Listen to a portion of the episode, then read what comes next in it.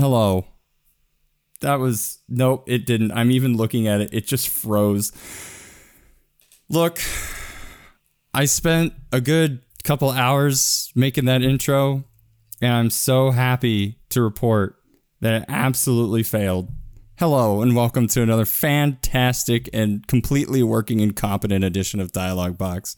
It's been two months, and this is how we come back. I'm your host, Laughing Boy LP, and I'm here with one very lovely guest. Um, you may know him as a Twitch director for Zelda Universe, the money guy, as I introduced him last time, and also founder of Metroid HQ, Elias Thompson. Hello.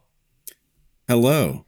I look forward to meeting the one lovely guest that we have later coming on. But in uh, the meantime, I'm happy to be here. Oh no, don't don't shortchange yourself. Look at you. It's this everybody everything's lovely. I have nothing but lovely guests. I have nothing but lovely things to say about my lovely guests.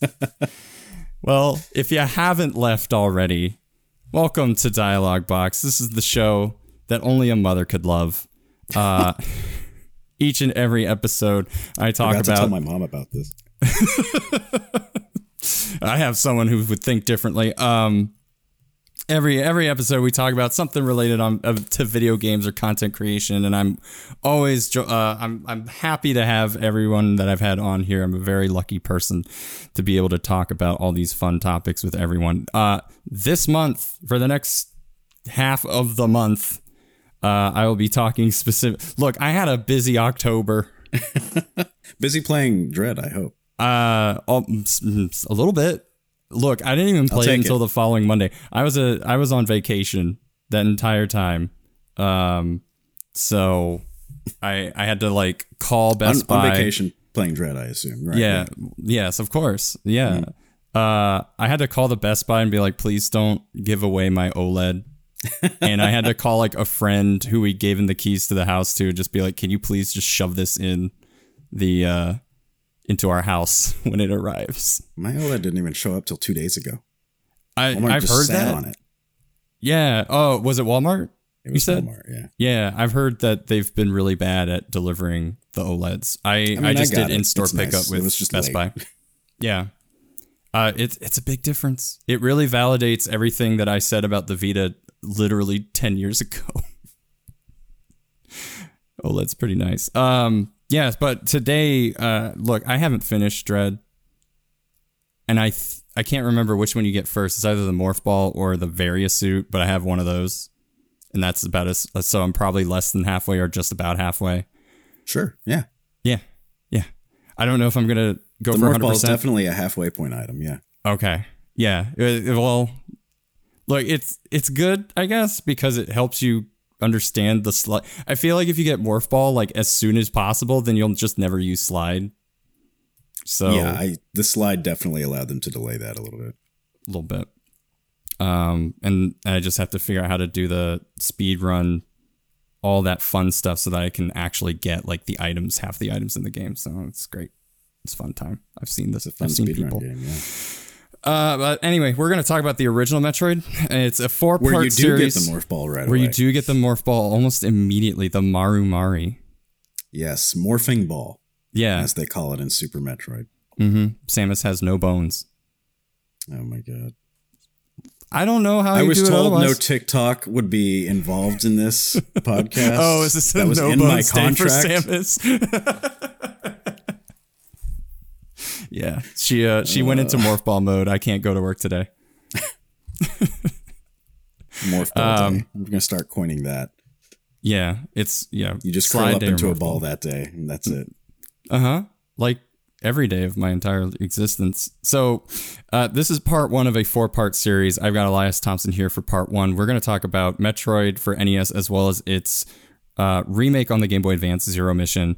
But we're also going to talk a little bit about our relationship with the series, how we kind of got into it, what we like about it, um, and sort of talking about how Metroid from the original game started to like shape the gaming landscape for uh, going forward. So I think the first question that I think is on my mind at least because that's what I've written down in my notes. I did you know I can't improv? I did know that actually. I'm good at thinking on my feet, except when I have to talk for like an entire paragraph. I can do like You're good for like a sentence and a half. After that, Uh-huh. it's just it just falls apart. it's just it's you know it, I'm buffering constantly. um, so when did you first hear about the Metroid series? Uh the the time that comes to mind was it was after it was actually maybe a few months after uh, Fusion and Prime had come out um, in 2003. I went over to a friend's house like you did as a kid, and he he was playing on his Nintendo GameCube this brand new video game called Metroid Prime. He was very excited because he had just got his space jump boots, which allowed him to double jump and was very excited just jumping all over the map. And so our socializing that day was me watching him play that game for a few minutes, like you do as a kid. But Yeah. I thought it was cool, obviously, and convinced my parents to let them or to to let me uh, rent it. To let me rent it from the local blockbuster video. I allowed my parents to allow me to do that. Yeah, yeah, no, I allowed it, and uh, It's very and on it- brand for you. yeah, it, it was a blast playing that game. Um, I played Fusion shortly thereafter. I think I think I had a Game Boy Advance, and that was also around the time I uh, my family got uh, DSL internet. It's an upgrade from dial-up. Oh, Yeah, yeah, it was a big Yeah. deal. I you're a used it, rich kid's family. I, I I used it quite a bit to go on the Nintendo Insider forums. I found Metroid forums. I I went down the rabbit hole just to sort of learn about the rest of the games. I eventually played the rest of the games, and it was all downhill from there. it only got worse. It only Um, just got so much worse. I I mean I I think the very first Metroid I played was Super. Um, I think the very first time I had even seen it was so I I have it somewhere. I just decided not to take it out for this example, but I I used to have um when you bought a Super NES, it came with that big poster, and Okay, yeah. on one side of it was how to hook it up. It was just instructions, but on the other side it was like here are all the games that you can buy on your new Super Nintendo. Every game.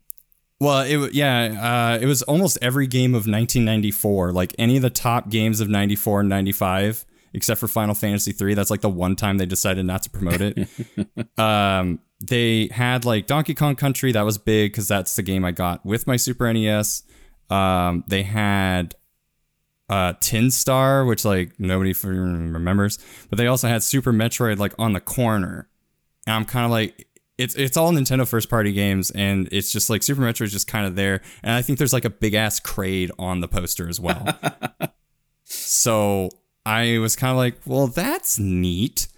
Um, but I, the unfortunate thing was like during that time, it was really hard to find those games.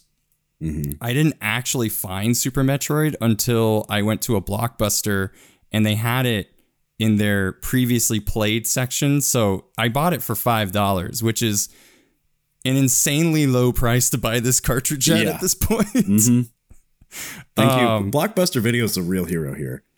Look, it, they really were uh, because about 80 plus people have played this one cartridge by the time it got in my grubby little hands. And I actually had to put a stack of books on top of the cartridge so that it would make the Kept connection with the cart. Yeah, I Oh had to my weigh it down because otherwise it wouldn't function. and not only that, And but you still play off that cartridge to this day. well, I fixed it because I got smarter as an adult and I just used like the rubbing alcohol.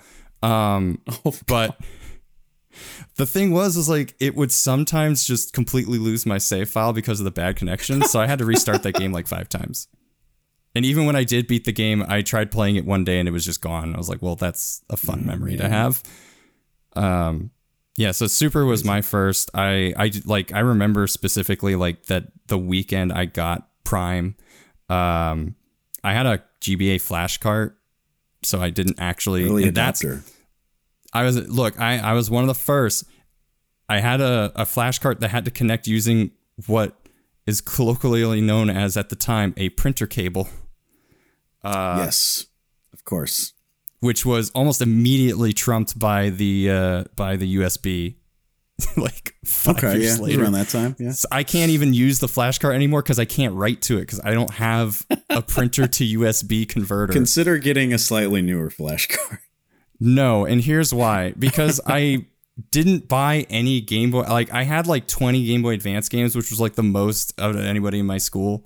And uh, but once I got the flash card, I was like, well, I don't have to buy any more games. I don't, I don't want to be an idiot. No, I'm I was the idiot because now I I want to buy Metroid Fusion and it's Yeah. like $140 just the card. So don't pirate games, kids. Buy them buy, soon buy as you popular can. games early. Yeah, shut up, spend money. That's the only way to work. uh, but yeah, I, I would say it was downhill from there. Um, I still remember like the drought between Super and Prime because you had kids writing to Nintendo Power being like, "What the hell?" Make this perfect sequel and then stop. Well, I think, and I and I can't find where I've read this, but I was I had read that that was supposed to be it. Like they made Super Metroid as the finale. Well, yeah, I mean, just just to touch on that a little bit, like uh they Metroid Two happened. I don't know. A dev team was bored. I guess it, it just sort of happened with the random dev team, just like the first one. But uh Super Metroid was when Sakamoto, who had worked on the first game, decided to like make a project out of it, and his boss at the time, uh, Yokoi, um, didn't like that he was working on Super Metroid. He's like, "What are you doing? Waste your time working on this. Work on something else." Um, but he he made this this good sequel uh, that on something that was never meant to be a franchise. Um, Okay. and yeah, yeah. Then after Super Metroid, you know, Nintendo was looking at their Mario's, looking at their Zeldas, looking at all this other stuff, and uh, then eventually, you know, he he was just like, yeah, you know, this could keep going. People like it. This this seems all right. It has sold copies. yeah. it, it we were That's able like- to sell it in stores. Yeah. Maybe we should. That's what you slap one. on the marketing material. It's just This is buyable. sold. um yeah, so I I I remember like people drawing like a what if poster for a Metroid 64 and I was like, "Man, that'd be cool someday." Yeah, yeah. That, that it was just. uh It was a dark time. Yeah. I don't know if it was the darkest, but it was a dark time. It was a weird time.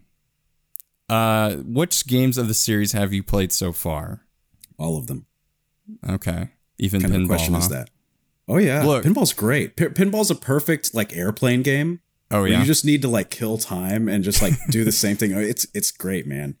Um, I kind of wish they'd do a pinball too. Like honestly, like it's yeah. It's great. I mean, it's it's actually a little weird that Nintendo for like five or six years was just crazy about pinball. There was like Pokemon pinball was just There oh was wow, this- Pokemon pinball. This sold. Let's make there was more. Mario pinball. There was about that. Metroid pinball. There was like three or four different pinball games that Nintendo made for their characters. And, and you know, th- they look at this new dual screen that no one else is doing, and they're just like, "How can we use this vertical orientation?" Oh, pinball games. Pinball. Yeah, pinball, games. Are Yeah, good. pinball looks. Yeah. and we'll compensate, like five people in a for room. the gap in between too. It's great. There's like five or six people in a room smoking cigars. There's yeah, pinball, pinball. All right, let's go. What's the next one? All right, more pinball. Um, and then they just stopped. They got really bored of pinball. And uh, I think the one, I think the one Metroid game, the two Metro games, I I didn't play Other M. Um, Still, no, I. It's weird, especially since there was so much like discourse about it lately, uh, over the last weekend, as of this Yeah. recording or this stream, hmm about whether or not you know it is a good game or whether or not Samus is like a well written character, and I'm like, yeah, that got dredged up again recently. yeah, uh, and I think, I think eventually I will play it, uh, but it was just never high on my to do list because of like people were saying that it was just bad. So you know, I mean, it does fill a gap between Super Metroid and Fusion. So Yeah. Well, it's it's weird for me because it's like if you tell me to play something, I won't play it. But if you tell me not to play something, I also won't play it. So mm, okay. look, hey, hey, uh, maybe play Other M. I'll get to it. Um, What's the other one that you never played? I I didn't finish Prime Hunters because that Okay. got boring for me really fast. yeah. uh, I kind of get it. Like, You didn't It's like really the four stupid. instances of the same two bosses? well, there's that, but it was also, and this is a really stupid thing to say about Metroid, but I was like, you mean I have to go back to this planet and do it again? I thought I was done. Um, so, it, I, but I think like that's the thing about Metroid is that it's one concise map, and in this one they tried to do Just four segments. Yeah, four segments with a with a JPEG, and you select which area of the JPEG you want to go to, and then you play that level. So Could have been a bitmap. you think the DS can handle bitmaps? That was that was a fourth of the memory on the on the cartridge. Was dedicated to that It was just one. Well, yeah, I mean, it's perfect for a map. Um, and then, which game from the series so far has been your favorite, and why? You should have asked me this two weeks ago. Um, I've always said Prime. Okay. Um, I'm sure there's some nostalgia mixed in there because, like I said, it was my first Metroid game, but Mhm. It's it's kind of like a you know 3D Super Metroid. Um, it's got a it's it's got a giant sort of interconnected world. Um, it's got everything that makes Metroid great in it. Um, for the most part, it ages very well. Um, I've seen people look at me play the game and be like, "This is on the GameCube." um, and um, and yeah, it's it's uh, it's great. Um, I will say though, I'm having trouble lately. I'm waiting till the honeymoon uh, phase is over, deciding if if Dread is above it or below it. It's definitely my favorite 2D one. You just like feel a little dirty right now. I don't I don't know what I'm feeling right now. Yeah. Okay, It's give me it's some just space and give me some time. she's new and interesting. Okay. I've Yeah. been with Prime for so long. So def- definitely one of those two. Yeah, I think I need to finish Dread before I can really say I do enjoy it. Um, but I also have like weird mixed feelings. So like I actually really liked uh, uh, Samus Returns, but I know that other people are just kind of like, no, it's it's not that great. And I kind of get why. Like it's for a Metroid game, especially, it's very stiff in the controls. Um, and I think little Dread. bit. I mean, you, you got to use the touchscreen a little bit. You Mhm. Can't move while aiming as much. But I will say that was like the first time in a long time I had picked up a game and just didn't stop until I was finished with it. So, Yeah, it's fun. Yeah, I, I like it. but I think still I would say just super at the moment is still where I'm at. Mm, yeah, of course. Yeah. I can't I can't really I mean it's my first one. I've I think I just I really don't like Return of Samus. Uh I've still have never officially beaten Return of Samus. Um I have beaten the the original and Zero mission a number of times. Uh I would probably prefer Zero over the original, but I there's like a thing and we'll get into it, but there's just some like nostalgic thing about and the NES Metroid even though I technically don't have nostalgia for it. Um, Yeah. But like the way that it plays and the way that it makes you want to interact with it as a gamer uh, is very cool and not something that we can really do as much anymore. It is definitely an NES game. Yeah, put that on the cover. Yeah. Well, It I think is they definitely for your. NES entertainment system. uh, and then, so we got music, characters, and themes, like all these different things that mix in to make a Metroid game. But what is the one thing that interests you most about the series that keeps you coming back? It's usually the atmosphere. Uh, just you know, and you say something like the atmosphere of a game. It's sometimes a mix of those things you just mentioned, along with other things. But um, most Metroid games have a good atmosphere of like exploration and adventure with the sense of like mystery and isolation. Take tap, you know, tack onto that like the sci-fi element, which I've always been a sci-fi nerd. Yeah. Um, and just just just a lot of little things that just come together to make a a nice uh, gaming experience, as well as uh, depending on which game you're looking at and how you're looking at it, uh, a story. um, Mm-hmm. which is most times with Metroid a little unconventionally told. Um, that's always what what what you know what keeps me coming back. Yeah. I think, especially for me, I just kind of, there are just moments, especially in the later Metroid games, where Samus as a character is just so, like, cool. Um, there's just one of the boss fights in Dread, especially, is like the one I'm thinking about, where she just kind of like does something during the boss, like in the intro sequence to that boss fight, where you're just kind of like, she's she's really cool. ah, here we go again. Yeah, like literally, that's just kind of like, Yeah, eh, knock it off. Um, so uh, there's there's always like the characterization, which there isn't really much of, and that really isn't supposed to be too much in the like, in, especially in the main uh the main three games. Uh, the first three games, like once you hit Metroid Fusion, there's a lot more dialogue and there's a lot more character development. Um, but yeah, and like to you as well, like I'm also a big sci-fi nerd. I will refuse to play a particular game, but I'll play the sci-fi version of that game. Just like it's not about the actual open world game to me. I just like the sci-fi part of it, so I'm gonna play like that, but I'm not gonna play the other one. Let's go. Yeah, exactly.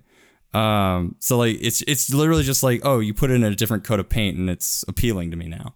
Um, I I think for some reason to me it's like it's not so much that feeling of loneliness that the game tries to give you, like that sense of lack of a better word, dread. Uh, when you're trying to go along and survive, but I I just really like the sci-fi elements. I think Samus is a cool character with some depending on who's at the helm like very different storytelling, but it all kind of still makes sense. Metroid is a cool guy who doesn't afraid of anything And can't crouch. or crawl. Yeah. I learned to slide before I could crawl. uh speaking of, that's what I nicknamed part 2. Uh so Crawl. yeah, making Metroid crawl. Um, so we'll talk a little bit about the first game of the series, the one that came out on NES, uh, all the way back in '86, because we're on the 35th anniversary. Um, 86 so in Japan, yeah. yeah, so we had this game. We had I think Kid Icarus at the same time, and essentially both games were supposed to be this idea of how do we get the player to move not just left to right, but also up and down. Yeah. And Yeah, that they- was literally like the main reason why they built those two games. They they had this these uh at the very least one of them was well defined concepts of Mario, which is just literal actual like scrolling a piece of paper, you know, horizontally. Yeah, just yeah. Go, go through the level, right? And so they had that that platform, you know, side to side thing down. And then they had also just made uh, Legend of Zelda too, earlier a lot earlier that year, Yep. where it was like go in four different directions. It was top down, but you had like exploration, actual exploration you could do. So they kind of tried to mesh those two di- two ideas together of like a a platforming element where you could also explore in different directions. Yeah. and that's how uh, they ended up with Metroid. Well, and like, how do you do? I think RPGs still being really popular at the time, uh, especially JRPGs. How do I do that without the actual RPG elements of like experience points and levels? How do I make your character stronger by giving you things instead of like giving you a number and Yeah. rolling the dice? Uh, Streamlining a lot of it. Yeah, exactly. Zelda is a big example of that. I think Metroid again is a more uh, specific example of that that we'll kind of talk a little bit more towards the end of this. But yeah, it's just this idea of how do we keep the player from because in an RPG, I can keep you from going to a certain area by making a monster so tough it'll just beat your ass in the Right. first round. But how do I do this for a platforming game where we don't necessarily have that? I mean, we might have monsters or bosses, but instead of that, how do we make the players stop from going somewhere that we don't want them to go just yet? And Right. that kind of comes into the uh, idea with like different weapons. Um, the morph ball like being a really good example, so that again, it's immediate. You get it as soon as the game starts, and now all of a sudden you can press the down button and something happens. And having that first wall that's right in your way keeps you from going anywhere further until you collect it. So it's Yeah, you know it's like that the- first the Goomba jump. with missiles. So you, you can explore a certain amount, but you see these red doors occasionally. Like I don't know how to open these. So I go Yeah. somewhere else, and you finally get missiles, and eventually you figure out in the first one, oh, they open red doors. Yeah. Um, oh boy. Assuming you don't waste one missile on an enemy and shoot four into the door and nothing happens. Um, Yeah, because it's like uh it's a stretch before that first door even, so it's like you may have already used them on regular enemies. Yeah, depending on where you go, yeah. Um, so uh, yeah, it it sort of just was like this open ended, like, oh, there are blocks here. I don't know what opens them. Eventually, you figure out it's this like progressive path of abilities, which uh, Yeah. They retained to the next game. I'm glad they didn't make Metroid Two an RPG like they did with Zelda Two. Yeah. So even with Zelda 2, they tried to do both. Yeah, They give you items and experience points. Okay.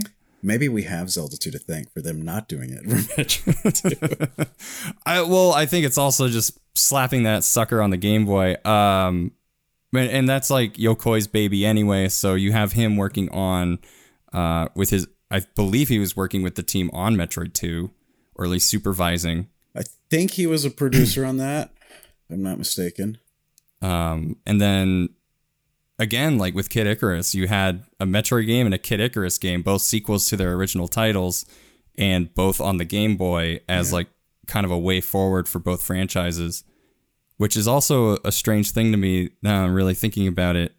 Like the 2D series, like the main series, there's really only been two games that were released specifically for a sit down TV console.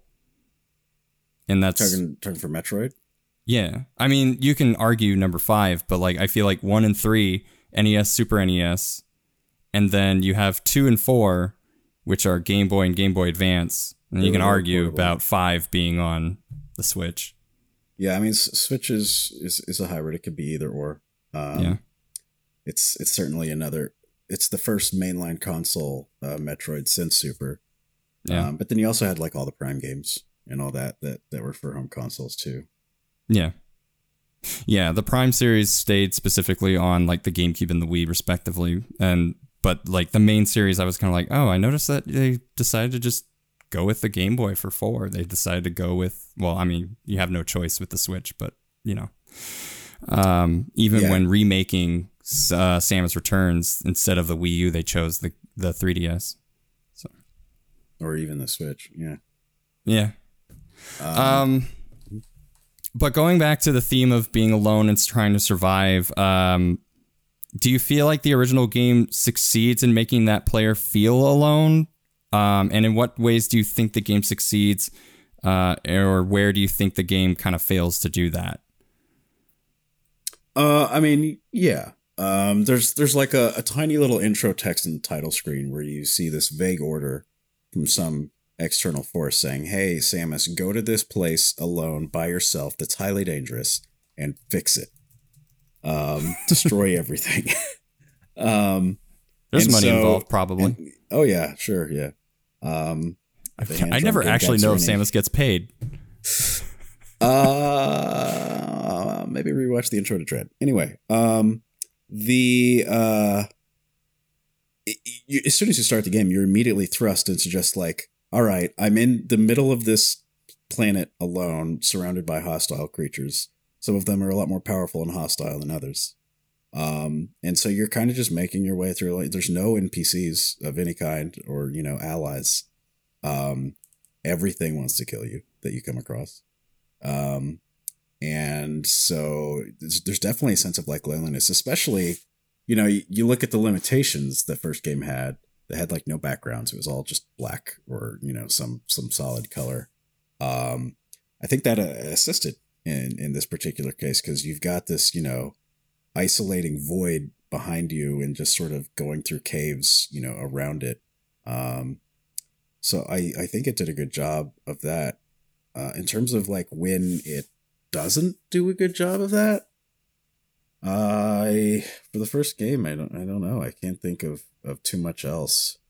Um, I feel like the the music in the first game, except in certain areas, like when you're first landing on, uh, oh my god, why am I suddenly blanking?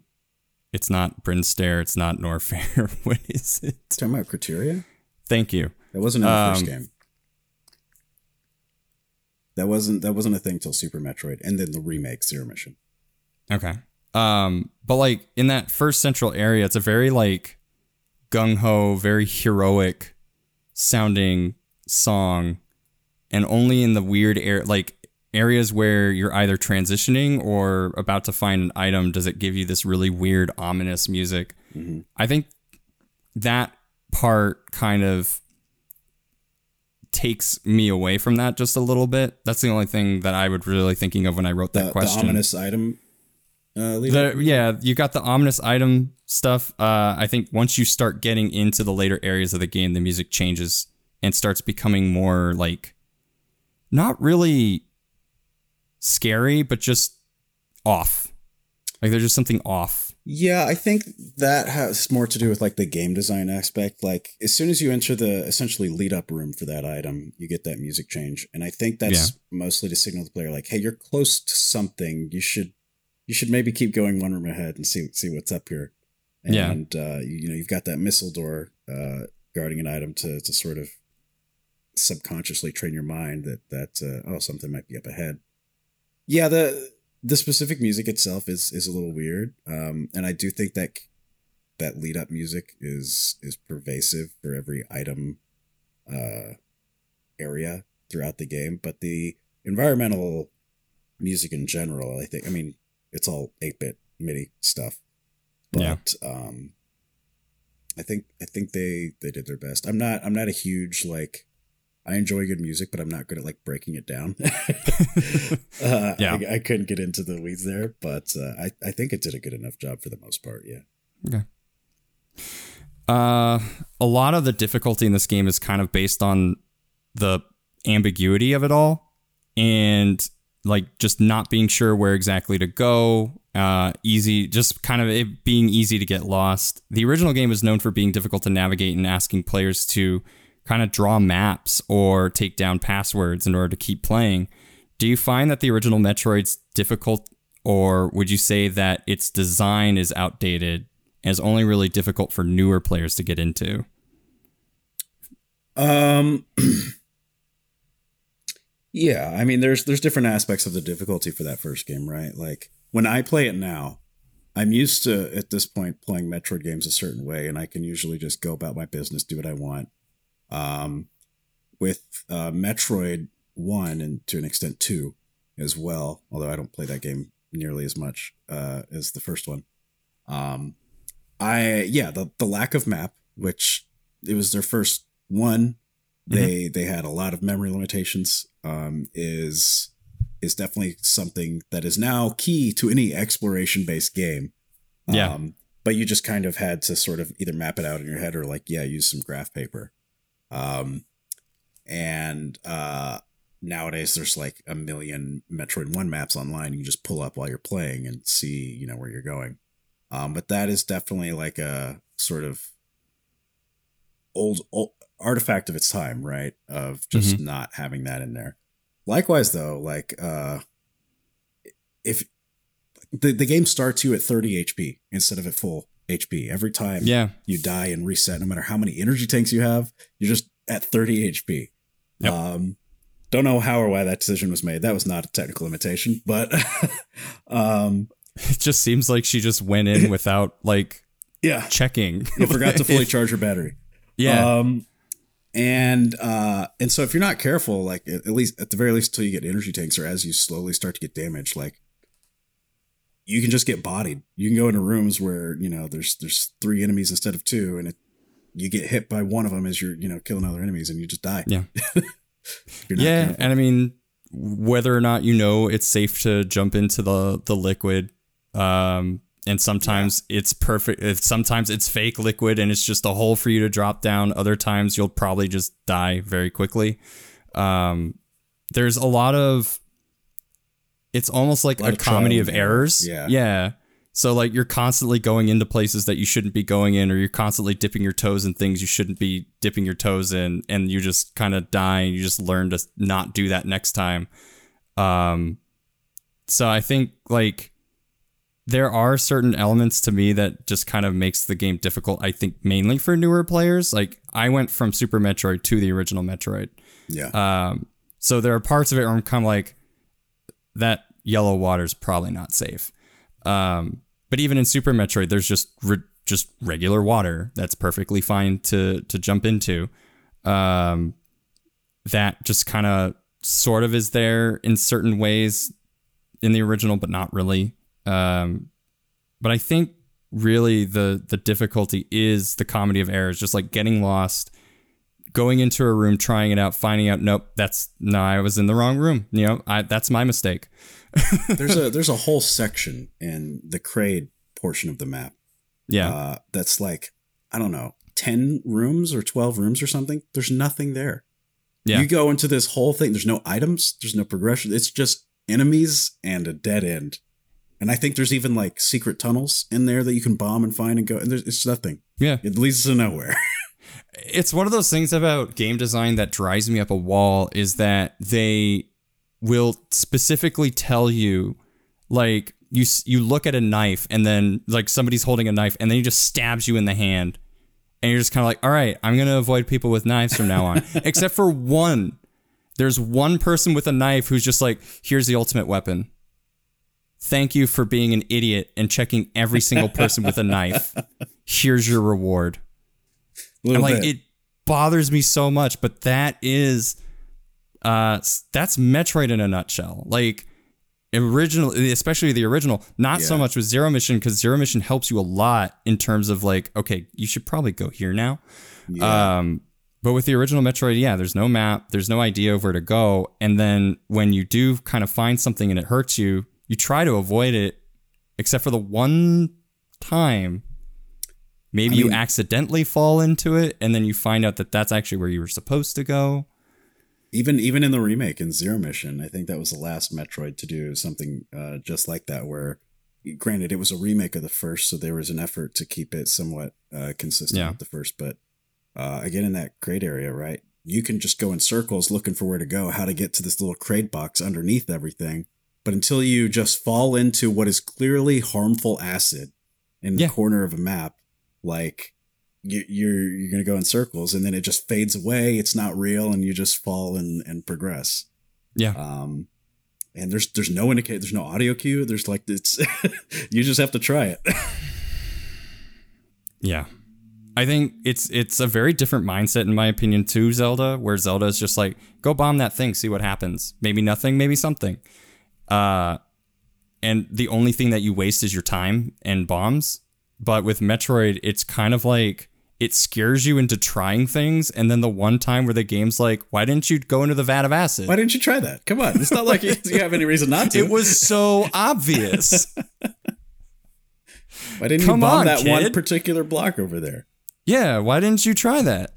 Yeah. No, I, that's the one thing where it's just like, it's just kind of like, it's not really teaching you something especially when you have this like master class of game design where it's like you go to the right you can't go anymore because it's too low so then you go to the left and then you find the thing that helps you go through that. And that's like, all right, see that? That's the rest of the game. That's that's it. Like just keep doing those things and you'll yeah. beat the game eventually. Uh, I do th- I do think that's that's mostly the case with the older games now too because you get the same effect in more modern Metroid games now without them having to resort to that. But yeah, um, they you know a whole bunch of experiments back in the 80s. It was a weird time. Although now, uh, yeah, there's like a weird part in Nintendo's history where they probably would have like had a big honking arrow that like points down to the vat of acid, and you're like, I wonder if I should go down that. I'm just smart. a neon sign, just just like yeah. it just says "Kraid" down here. How did you find me? Because oh, I'm a hunter. Uh, so on top of that, we were talking about like drawing maps and everything, but do you find do you find that the idea of like drawing maps or like making a password or keeping your passwords with you like does that add to the experience in a meaningful way to to the Metroid series or like to the original game um, or do you kind of find it to be a chore? Cuz like in, in, my thinking it's like I'm thinking of like the hand drawn game mm-hmm. guide um then unfortunately things happen but uh, the idea of it is this somebody who just really liked to draw the maps and just like kind of grew up in that era of having to draw maps for a game uh, decided to make an entire guide based off that concept. So like it's very meaningful to some, but do you think like do you think we've lost something in the fact that we have in-game HUDs and, and in-game maps? No. Um, no, I like my even even in uh, in later Metroid One releases, they had a, a file selection system. They they dropped the password thing almost immediately. You know, they did this big push. Hey, this is part of the password pack. You you can type in passwords now to get to various game states. That did not last for very long. um, yeah. Uh, so de- definitely, like I the the the the like the Easter egg passwords are fun and cool, but I think you can Yeah. get the sort of the same effect in other games through other ways. Um, I think that's what they relegate amiibo usage to now these days. Um, but uh, in terms of map, like that kind of a game, and I under I, again I understand why it wasn't in the first two. They were still trying to like figure their stuff out, and there were the first two were eight bit there, but um,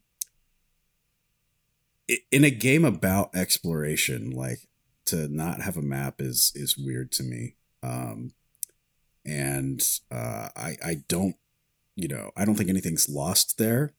But I will say at the same time, like if you're in a situation where you're playing a game that that doesn't have an in-game map, and in the '90s where the internet's almost non-existent, um, then uh, you know it, it's it could be a fun little side activity to, to draw a map. I, I watched a Twitch stream a, a few weeks ago, I think, where someone was playing Metroid 2 for the first time. Oh. I don't know why they weren't playing Samus Returns, but they were playing Metroid 2, which doesn't have a map.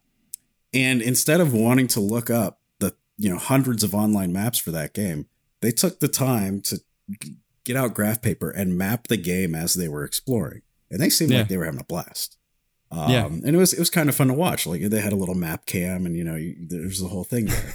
um, and so yeah, it's it it can, it can still be enjoyable, but I don't think games, especially like Metroid games, should like go back to to that. Um, I When I'm trying to think of Dread with that concept, there's so many. it's so It's how a- could you? Could it's you a very complicated map. Now they they have kind of iterated on that where um in in an, uh, at least a lot of games like the map fills in as you explore it, right? Mhm. You can still see Mhm. historically where you go and like areas of note that you couldn't get to before until you find something like a map station or something like that. And then you get like a, a a more like a hollow map of the whole area and be like, "Oh, there's all these other places I could go to later." Um, Mhm. So I, I think it's it's it's been iterated on well, but the just complete absence of it, no, I don't miss it. yeah, I think I think for older NES games, like I think I would almost want to do that. Like I would want to try my hand at that and try to draw the map.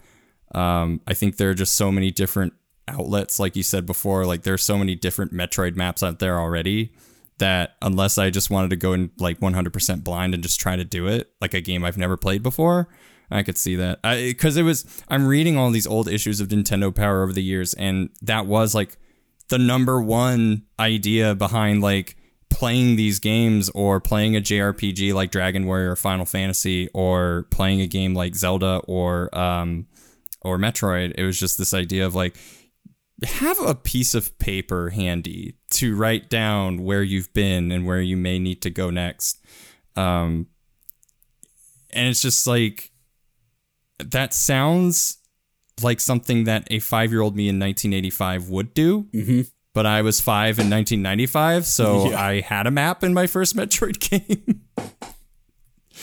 so that sounds like a lot of work. Yeah, and you know, some of the people who are more, I guess, uh, navigationally oriented, um, can sort of like keep in mind, like as they're playing, especially if it's for a long period of time, like, oh, I remember how to get to this place that I remember. You know, they sort of keep that in mind. But especially with a game with like Metroid One, where some of the rooms are literally like copied and pasted and look exactly the same, as well as their entrances look similar and they're in the same area, like.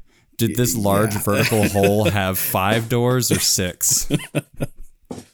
Because I stopped counting after four. Yeah.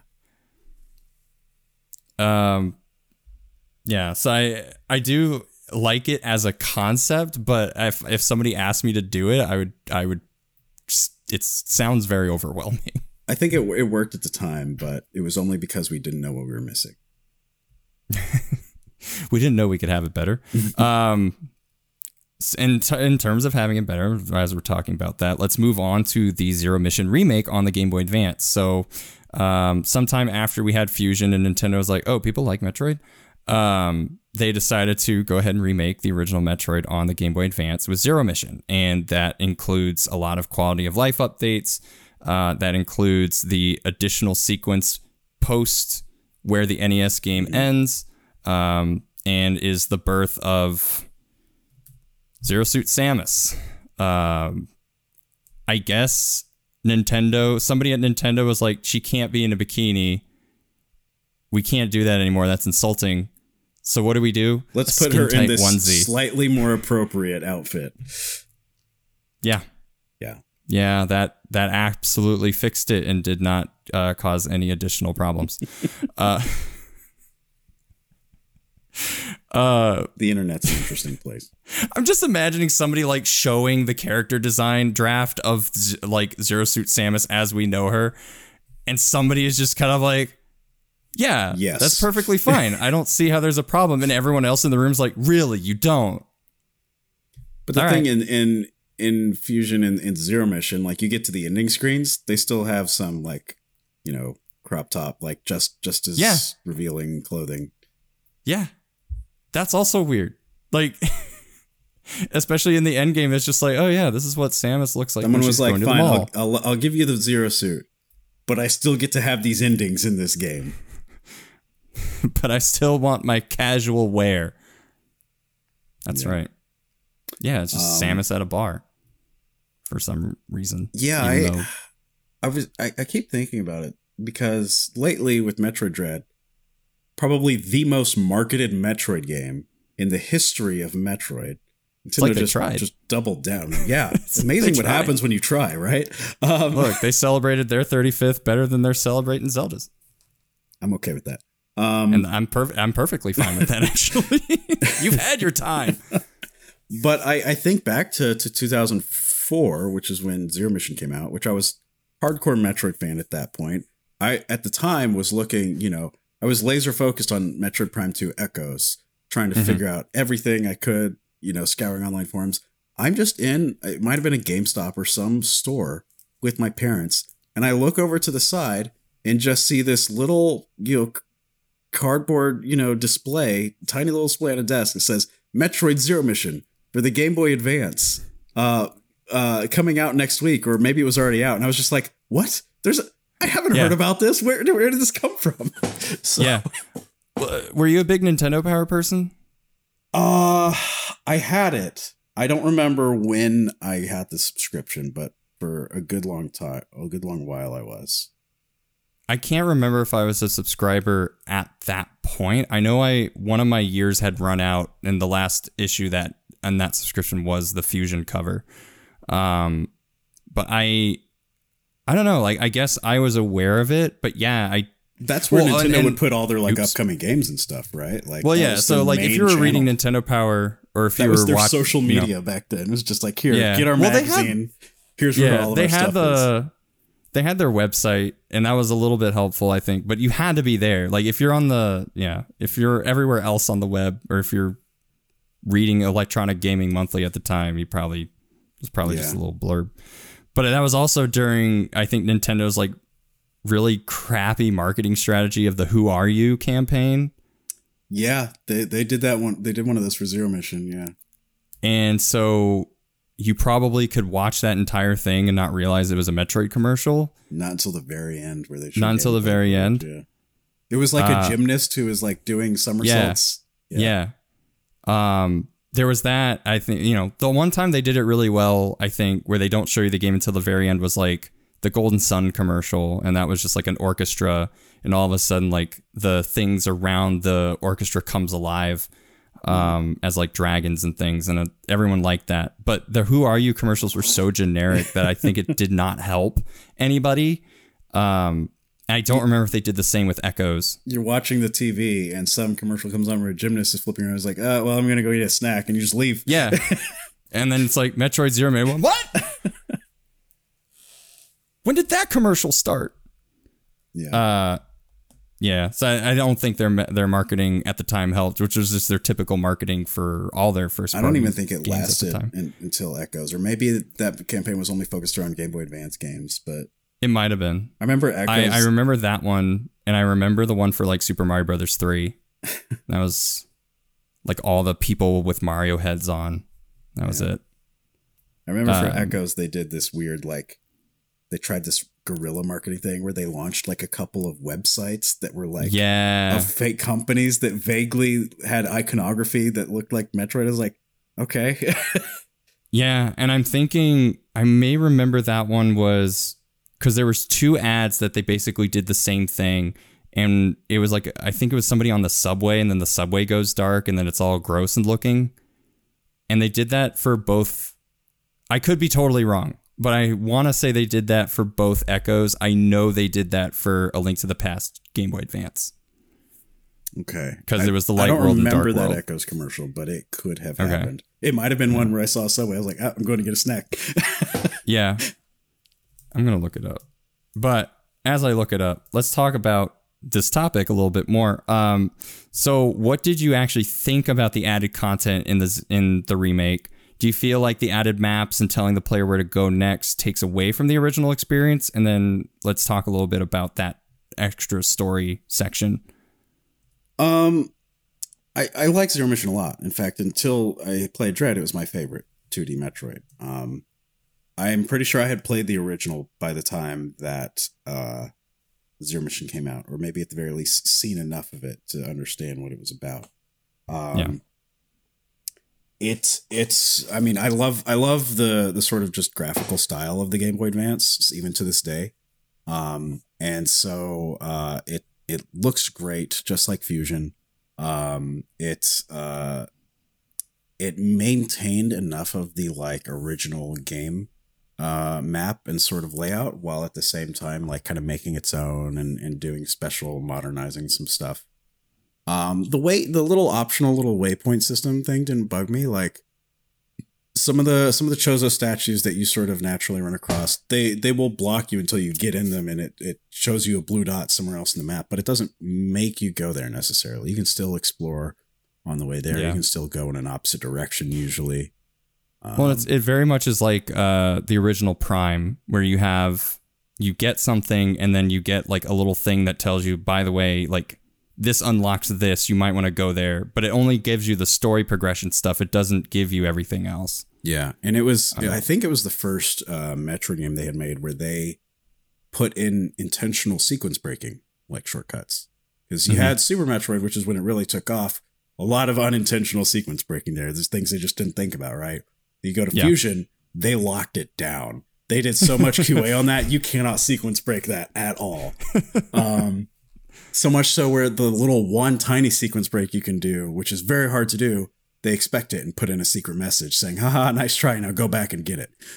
Um, nice. But Zero Mission like had all these sh- shortcuts. Like even right off the bat, the first statue says, "Okay, just go right up here and get the long beam. You can just go over to the side, shoot some hidden blocks, and just not even get it."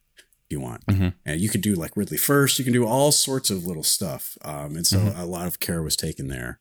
Um, I was pleasantly surprised by the the sort of epilogue um, new new area and new sort of segment to the game. Um, a lot of people complain about you know the stealth section and stuff like that, but hey, we finally got Metroid to crawl. Um, and yeah. uh, take away your, take away your fancy gadgets. It was cool to see them like go like at the time like okay we're going to introduce this entirely new area into this you know remake of this game. And you could see like it's it's a massive area. There's there's a lot of diversity and environments just within it. It connects. You can still go back to you know real Zebes and and go you know get some some other items with new items that they had you know brought in. So um, I liked I liked it a lot. Yeah. Yeah. I mean, I it's the first time I actually beat the original story as well. So it telling me that it was the added content. So I got the added content before I ever played the original without mm-hmm. it. Um, which is fine because it, it really isn't like it's if they don't like kind of craft it into the original, it's literally just like here's, you know, we talk about these things in the later games. We might as well give you some context. Mm-hmm. Um, so I feel like you know being able to play Zero Mission gives you a much bigger. Um, it opens the world up a lot more and allows you to kind of see all these different things that make sense a little bit now. Um, but yeah, and it, they think- they added Crateria in there too, which Yeah. showed Oh, up in Super nice. Metroid. Um, and so, yeah, it had like uh, context uh, there. Um, yeah, Yeah, I mean, I I do enjoy it. I think again, I don't think because I, f- I feel like some people would probably look at this and be like, oh, this is too easy. But I also feel like it's not really making it easy. It's just making it like if I were to play the original Metroid, and I have number of times I never beat it. It took me years to to finally go back and beat it after I beat Zero Mission. Yeah. I feel like being able to play Zero Mission gave me an idea of what to do and where to go because it kind of tells you that and then I can go back to the original game and, and have that like, okay, I played it in a way that's much more accessible to me. Let's try the original. Um, so if anything, it made me want to go back and play the more difficult version. Honestly, yeah, uh, I had this is so tangentially related, but I had I experienced the same thing when I went to a movie theater and saw M Night Shyamalan's uh, Last Airbender movie. oh, I saw that. I had heard about Avatar series, right? And heard it was good. So I hear a movie coming out. I was like, oh, yeah, I heard that's good. I'm going to go watch this. And I watch it first. And I think, okay, that was interesting. Um, maybe maybe I'll go watch the series now. And I go watch the series. I'm like, oh, this is great. And that movie was horrible. But it, Yeah. you know, it made me go and, and sort of actually go watch that. Um, yeah, yeah, that that again, my memory's hazy from that. That could have been the same uh, for me. I, at some point when I was this, you know, teenage Metroid fan with not a lot of options to play, you know, the first three games at the time, Mhm. uh, I was just like, well, it's uh, you're gonna call myself a Metroid fan. I'm gonna have to play these games. So I, you know, booted up my uh, questionable uh, things and played them. Um, yeah. and uh, I can't remember if that was before or after Zero Mission. Um, but it it it was sort of uh, yeah, it, it was it was every everything they added like they they made it they just updated it to at the time modern game mechanics and um it was uh I I I, am hard pressed to think of to disagree with any decision they made in terms of remaking the original into that. Yeah. I think it's. I would easily say it if somebody were to try and get into it for the first time, it's easily like a recommendation to just Yeah. play Zero Mission on a Wii U somewhere. If you can find one in a dumpster, great. Maybe you can find. Maybe you can look through my dumpster. Clean it first. Yeah. Or yeah, not, I, I would always tell people like uh as a general rule, like if you're gonna start, you know, playing Metroid, start with Zero Mission. It's you know, it's one of the shorter games. It's uh Yeah. the first, you know, chronologically. Um, it gives you a good sense as to, you know, what Metroid 2D get Metroid gameplay is about. And then you can sort of go from there. Uh, sometimes I Mm-hmm. tell people to start with Prime, um, if they're like that kind of gamer, so to speak, if if you know they they prefer that kind of game. But Do you play a lot of Quake? Play Prime. But for the most part, yeah, Zero Mission's a great starting point for Metroid fans. I think that answers the next question that I had was did you think that this needed to be made? Oh yeah, Zero Mission, yeah. Yeah. So. One and two definitely needed to be remade, and for the for the longest time, like we had Zero Mission, and Super Metroid is is fine as it is. Yeah. At the very least, it has a map. Um, and uh, but then you had just Metroid Two, which is just like okay, and and Metroid Two, back when uh, I couldn't say that I had played all the Metroid games. That was the last one that I beat. Um, like you know, you know, like uh, seven, eight years ago or something like that. I hadn't ever beaten Metroid Two. I had played through all these other Metroid games, but like Metro, I was like, I know what happens. Like, can I just, you know, say, well, all right, fine. I'll, The only part that I'll matters is the last is the last scene anyway. So much.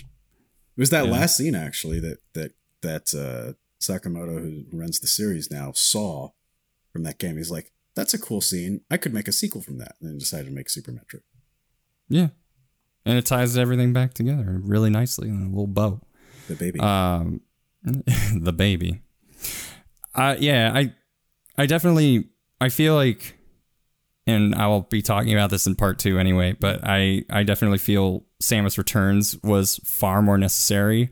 Um, I think Especially Metroid considering on its gap, like two, 2004 Yeah. to remake of one to 2017, the remake of two. Well, and it's kind of like, how was I gonna? It's not really accessible to play two unless you had a 3ds at at that point. So like, you had if you have a 3ds, you can play both versions of two. Um, but like even then, it's not a. It's a strangely not very accessible game, the original for two. But um, but for one, I think despite some of the stuff we talked about, despite think maybe people are interested in older games, um, they might find some I they might find some reason to play the original Metroid before Zero Mission. Um, but I you know I think it needed to be made, especially at that time, because Virtual Console wasn't a thing for another two years. Um, being able to play the original Metroid up to that point was do you have an NES or do you like to do illegal things? Um, or questionably legal things. Uh, so I feel like at for that context, it definitely needed a remake. Um, but yeah, I two way more.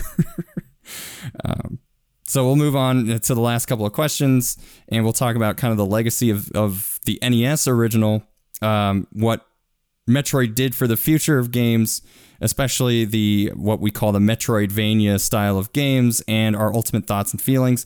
Uh, but let's talk about Samus as a character. When when did you and I guess because you played Prime, when did you find out who Samus really was? When when was the reveal given to you? the whole Metroid is a girl thing. Um, yeah. Uh it might uh it might have been when I beat it. Although uh I don't know if I got enough item completion to even have her take off her helmet at the end of Prime the first time. Because I Um, think that's the most you get, right? It's just the helmet taking off. uh in Prime in terms of seeing her, yeah. Yeah. Um, so uh, it, it it probably would have been at some point when I beat Prime, or um, maybe I just assumed that from like the sound follow you hear throughout that game. Uh, the the sort of just like getting hurt sounds sounded vaguely feminine. Um, it could have yeah, been that. seeing her face every now and then. or as I I wouldn't think I would have looked anything up on the internet until I beat that game, but uh, maybe it was uh, just just random off comments because that had been common knowledge for you know almost twenty years at that point. Um, and uh, or maybe it could have been at some point them something in fusion. Like I don't, it's not super memorable to me when I found out. I think because I didn't care very much. Yeah. Samus Well, is think- a girl. Great.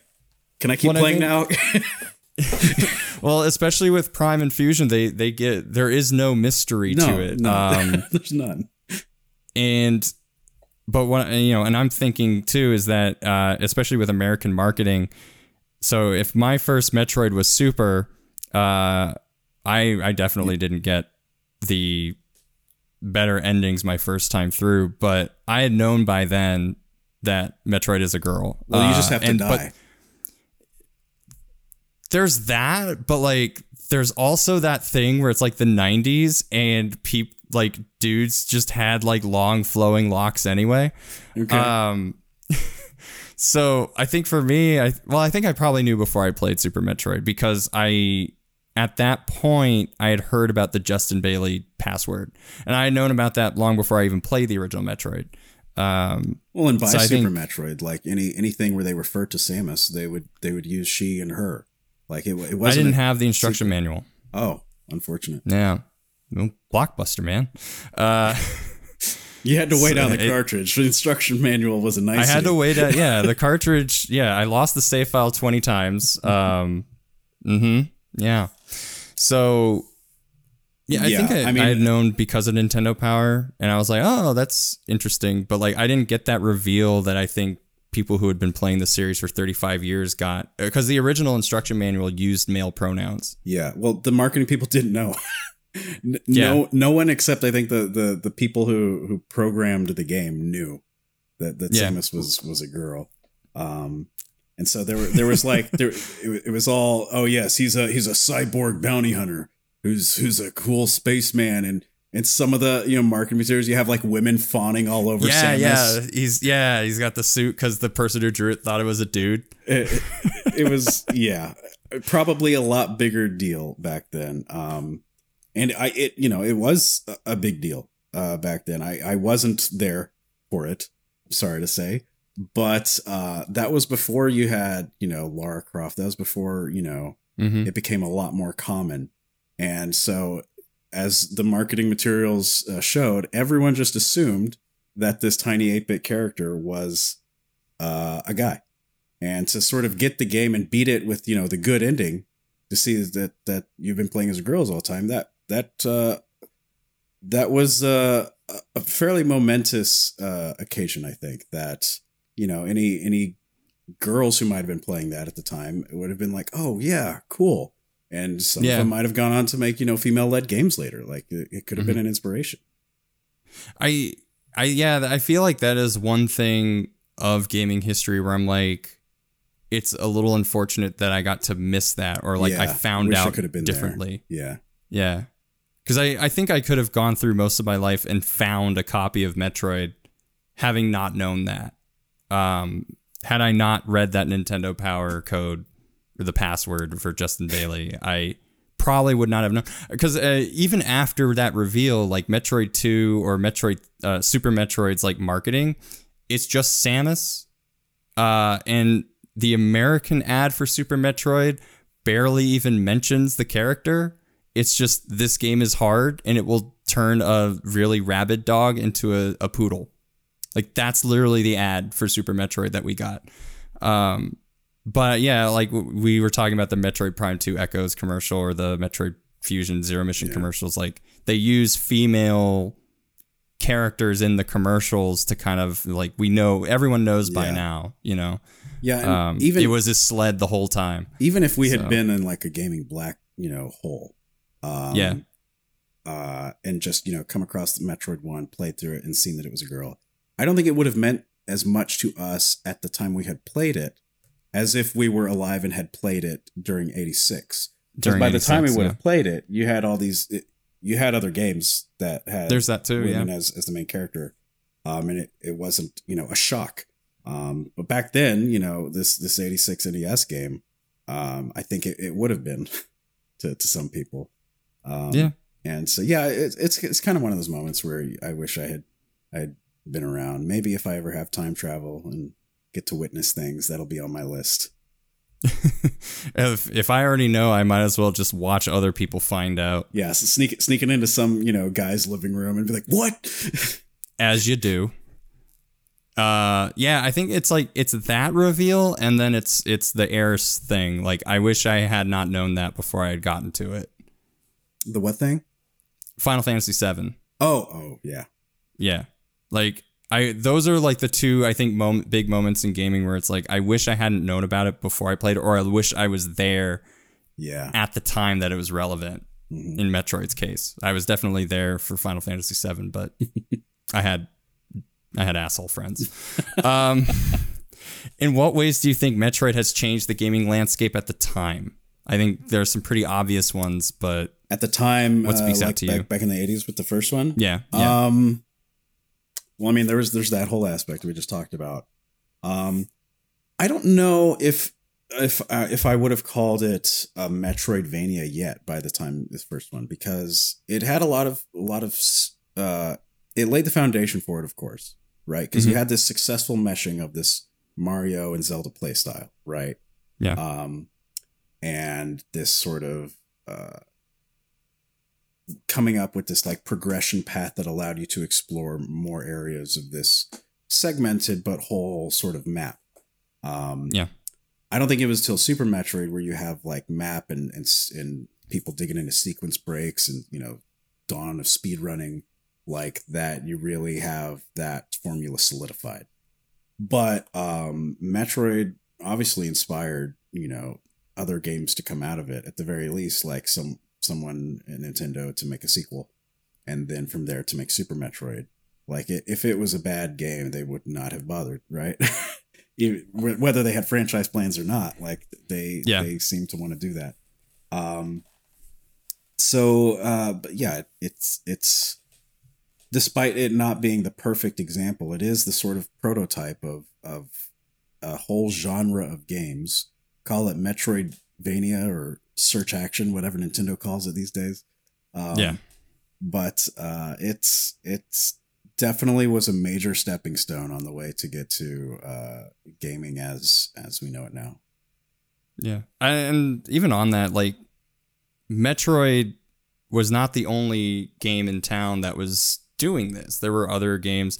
We kind of talk a little bit, or we briefly mentioned Zelda 2 sort of does that, but it's more RPG based, I would say. Yeah, and um, even that was like top down for like going into the map and then, then yeah.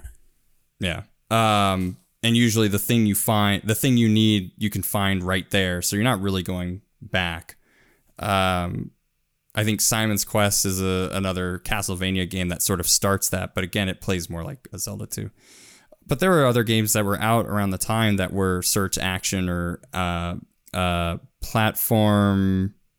There was another word for it. It was just, I think, action adventure platform. Um, but you know, other things where you had large map, you can kind of go in between different areas. I think even you know you can even argue Bionic Commando does that it has its own map screen for zones, but you're technically going to and from different places. Metal Gear is a good example. Mm. Uh, but going into that, like Metroid and Symphony of the Night were not. Oh, here's what. It, here's the term I called it. I wrote it in my notes. They were not the only two non-linear action games made at the time. Why do you think the portmanteau of Metroidvania became so widely used? And do you think that this fan name for this style of game should still be used? I mean, I'm biased, but yeah, absolutely. It's got the whole word Metroid in it, so why not? Um, only got half of Castlevania. But well, I've I've heard that Castleroid is is also there. I've I've heard the term Castleroid. Metroidvania is the tag that's on Twitch, so I think people are sticking with that's, that. Yeah, but um, uh, yeah. I'm sorry. What was the what was the question? The question. so hung up on that a little bit. If these, there were other games at the time that oh, were yeah. kind of following it in different ways, but why do you think that Metroidvania? Why do you think Castlevania and Metroid became the two that got? I think they like, did the most well known I that. think they did the best at it, right? Like I've not really played Castlevania, but I obviously know an amount of it just from being in the Metroid space and that close association. Like Castlevania is a completely different I don't want to say genre of game because it's obviously a Metroidvania, but different like atmosphere. It's about you know haunted you know v- vampires and in mansions and you know like supernatural stuff. Metroid's yeah. like sci-fi. It's they're they're they're totally different uh, appeals on the on the forefront, but they both do um, you know progression throughout a, a whole map, going t- sort of through different areas and sometimes back if it makes sense. Um, I think they did it the best um, early on, um, enough to where you know between the two of them they got the genre named after them, and yeah. uh, a lot of games that aspired to have similar, if not almost identical gameplay, took inspiration from one or both of them. Well, I guess I'm also thinking that they also just stuck with it. Really, um, once you hit Dracula X or um, uh, Rondo of Blood. That's like the last tradition, what they call traditional side-scrolling Castlevania game. And as soon as you hit Symphony of the Night, and it sold so well, and basically like brought Castlevania into the more mm-hmm. popular mm-hmm. conversation again. Um, more and more sequels follow up that basically just follow that, minus the N64 games. But essentially, you had these like 2D map traversing search action games that just they just kept going with it. Uh, whereas I think you know Metal Gear, Metal Gear Solid still does that to a degree, but it's interesting that like nobody considers it a, a Metroidvania game because even though it does the same thing, it's so different, I guess, in its execution that people don't really think of it as one. Yeah. But that's kind of like saying like Peter Pan is a isekai kind of argument. I mean, you even look at more modern games like uh, Jedi Fallen Order, right? Which is yeah a great game, uh, very obviously like AAA, high graphics, like very story driven, and yet at the core of its gameplay, you have a lot of Metroidvania elements where you're as yep. you go through the game getting you know more powerful, and more powerful with different abilities to help you explore, and you can go back to you know other planets and and you know explore and do more things. It's uh, it's it's it's Yeah. been very influential over time. Yep. Uh, and that's that's all I had question wise. So Wow, we're we're all done. time flies when you're having fun. Yeah, talking about Metroids. Yeah. I was I was ready to talk for four more hours, but uh, yeah, okay, sure, we can stop. It's I fine. don't I don't have five hours. I gotta. I mean, my legs are gonna fall asleep. I swear. Uh, but hey, it was it was great to have you on. I couldn't. I couldn't have done this without you, and I don't mean that I needed your help. I mean, I I mean, I literally could not have done this. I yeah, I feel like I would have like woken up in the middle of the night just with you outside the window being like, "Why? Why didn't you invite me?" it's not even all that menacing. You're just kind of like, "Why didn't you do that?" Yeah, it, it's it's, it's not like- threatening. It's just disappointment. Yeah. Yeah. It's 4 in the morning, dude. How'd you find my house? No, no change in facial expression. Just No, that's it. Yeah. Why didn't you invite me? no. It's it's it's a fun time. You're you're you're a cool guy to talk to, and talking to you Wow. about my favorite video game series is is like a one plus one equals two situation. Wow. So you're telling me that this whole thing is math? Exactly. If if if anyone takes anything away from this podcast, it's that this whole thing is math. is math. We figured it out. Which is funny because right, if you but- say the word Metroid in Chozo, it's kind of pronounced Mathtroid. That was that was their edutainment I'm, game I'm that very, got I'm canceled. very nerdy. Okay. It's the Metroid. Well, I guess I'll find that out when I play uh, Metroid Dread and finish it eventually one of these days. Um, but yeah, thank you for for joining me, uh, and and bringing in all of your knowledge base and schooling me on the fact that there was no Crateria in the original Metroid. Uh, I'll you know I'm. I never said I was a real fan. I didn't play through all of two. You- I've just played the remake. You you real fan is just you like you like Metroid. If you could say do that, like you're a real fan. Wow. But also play Other M sometime. but also play and call your mother. You know, she misses you. She's worried. All we're gonna go here. Uh, but thank you for being here. Uh, thank you all in chat for being here. If you want to watch the show live, uh, I'm doing this on YouTube now. Uh, if you're listening to this on Spotify or podcast services, I, I see y'all. I I see the metrics. I, I got more views on that last episode on Spotify than I did on YouTube. What the hell? Um, but thanks, uh, thanks for all the people in chat who are bringing in all their. I, I loved hearing everyone's opinions and, and side conversations. It was, it's been great to interact with that as well. Until next time, we will be back on Saturday. We will be doing part two, Return of Samus and Samus Returns, uh, with She Says of Boundary Break fame. Uh, we'll probably be talking a little bit about like kind of all the games in the series as a whole. But until then, thank you all for watching, and I'll see you next time. And I hope to Christ that this uh, outro thing works. I swear I'm gonna hit it right now. Goodbye, everyone. See you next mission. Did it? Did it work? yeah, it worked.